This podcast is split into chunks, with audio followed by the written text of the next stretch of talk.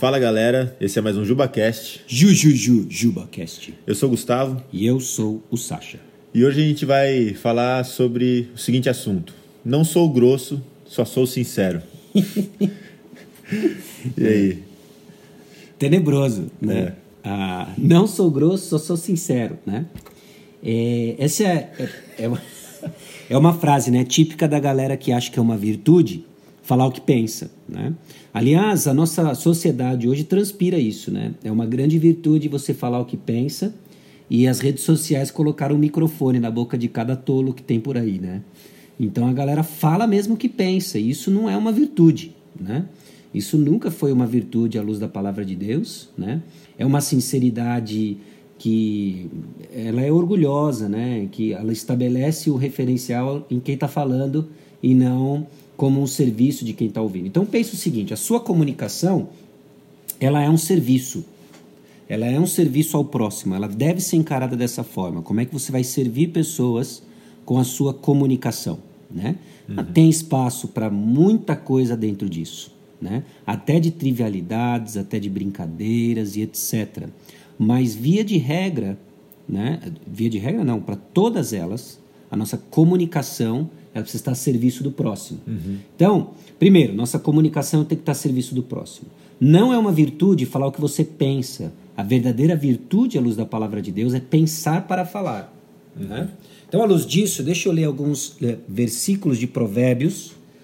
Eu vou ler na Revista Atualizada e depois eu faço algumas observações aqui na NVT, né? Mas olha só que bacana, Provérbios 17, 27. Quem retém as palavras possui o conhecimento, e o sereno de espírito é homem de inteligência. Até o estulto, quando se cala, é tido por sábio, e o que cerra os lábios, por sábio. Provérbios 18, 2. Eu acabei de ler o 17, 27 e 28, 18, 2 diz: o insensato não tem prazer no entendimento, senão externar o seu interior. Então, o camarada que vive a máxima de eu não sou grosso, só sou sincero, ele não tem prazer em entendimento, ele não tem prazer em discernir a situação, em discernir a necessidade do ouvinte. O seu coração quer simplesmente pôr para fora, né? Uhum. Então ele não retém as palavras, ele não controla suas emoções, né? Ele não entende que existe valor, muitas vezes, em ficar quieto, né? Olha como é que Provérbios, os mesmos versículos na NVT, na nova versão transformadora, aparece. Ó, Provérbios 17, 27 e 28. Quem é verdadeiramente sábio usa poucas palavras, quem tem entendimento controla suas emoções. Até o insensato passa por sábio quando fica calado, de boca fechada, até parece inteligente. Provérbios 18, 2. O tolo não se interessa pelo entendimento, só quer saber de expressar suas opiniões. Uhum. Então tá aí, o que você chama de sinceridade, a Bíblia chama de tolice, né? E Efésios capítulo 4, versículo 29, né, nos põe a responsabilidade de que a nossa comunicação, ela não é torpe, né? Ela não é tola quando ela produz edificação. Então pensa, né? Quando você vai comunicar algo, mesmo que seja verdadeiro, para alguém, deve ser para edificação do ouvinte. Uhum. É. E a gente não está falando que isso é um processo fácil, né? Quando a gente olha em Tiago, ele diz que o homem que controla a sua língua é perfeito varão, né? Não é um processo fácil esse processo de comunicação. E o que a gente não está falando, que a gente não está falando que você tem que deixar de falar a verdade para falar mentira. Não é esse o ponto. Mas o ponto que a gente está falando aqui é que a forma com que você comunica algo é tão importante quanto o conteúdo do que está sendo comunicado. A gente não pode simplesmente falar algo sem pensar na pessoa que está ouvindo, sem pensar na situação em que a pessoa está também ouvindo aquilo que está sendo falado. Então a comunicação envolve duas vias, a gente precisa estar bem ciente com relação a isso, né? Então ainda de carona nisso daí que você levantou, né, Gu? Com relação à forma, né? Forma vai determinar conteúdo, né? Então, é muito importante isso, né? A gente tem que entender se a forma, ela vai estar condizente com o conteúdo. Isso é muito importante, né? Uhum. Então, a gente não está simplesmente na nossa comunicação pensando em termos apenas de conteúdo, mas a forma, a comunicação não verbal, tom de voz, tudo isso deve acompanhar esse conteúdo, né? Outra questão importante, né, é quando a gente pensa, mas então eu não devo falar a verdade, etc, né? Mas o que é a verdade? É apenas o que você enxerga? E a gente tem que se questionar o que eu enxergo, né? Uhum. Porque o que eu enxergo está ligado aos meus tesouros e valores. Com certeza. Né? Então, alguém que simplesmente só abre a boca para ser negativo contra alguém, etc., né? Com que óculos a pessoa está enxergando a realidade? Né? Ah, não, eu falo a mesma verdade, doa quem doei, etc. Né? Mas o próprio Cristo, que sabia o que tinha no coração das pessoas, tomava tempo para ser alguém que encorajava, né? Então, esse ministério do encorajamento falta no nosso meio, né? Uhum. E simplesmente por apegar à verdade, não se esqueça, né? Também é verdade quando a Bíblia fala de um encorajamento, de nós encorajarmos uns aos outros. Uhum. Isso também é verdade, né? A gente tem uma facilidade muito grande em querer rebaixar as outras pessoas, mas a gente tem uma dificuldade enorme em reconhecer aquilo que Deus tem feito na vida das pessoas, né? Mas... E ninguém tem a imagem de Deus apagada por completa na sua natureza. Uhum. Então você sempre será capaz de encontrar alguma coisa. Eu entendo que algumas pessoas fazem questão de tornar esse processo difícil, né? mas cabe a nós, né?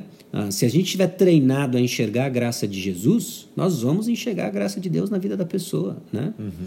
E isso é muito importante, né? Na construção de uma comunidade e etc, né? Então, às vezes, essa grosseria em nome da sinceridade, ela precisa ser exortada em nome da verdade, né? Uhum. E do amor que deve nos unir, né? O que nos marca e etc, né? Então, não é simplesmente ficar falando manso e nunca falar a verdade. Você sempre vai falar a verdade, mas você não precisa dar todas as informações para todo mundo. Uhum. Tem que ser de acordo com o que edifica. É. E, às vezes, não edifica falar tudo. É. E como você falou no começo, né? Pense muito bem antes de falar algo, né?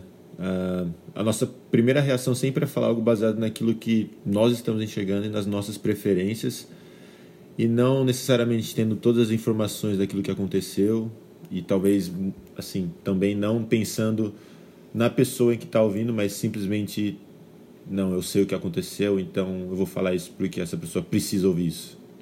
Tá, ela precisa ouvir isso, mas, de novo, né?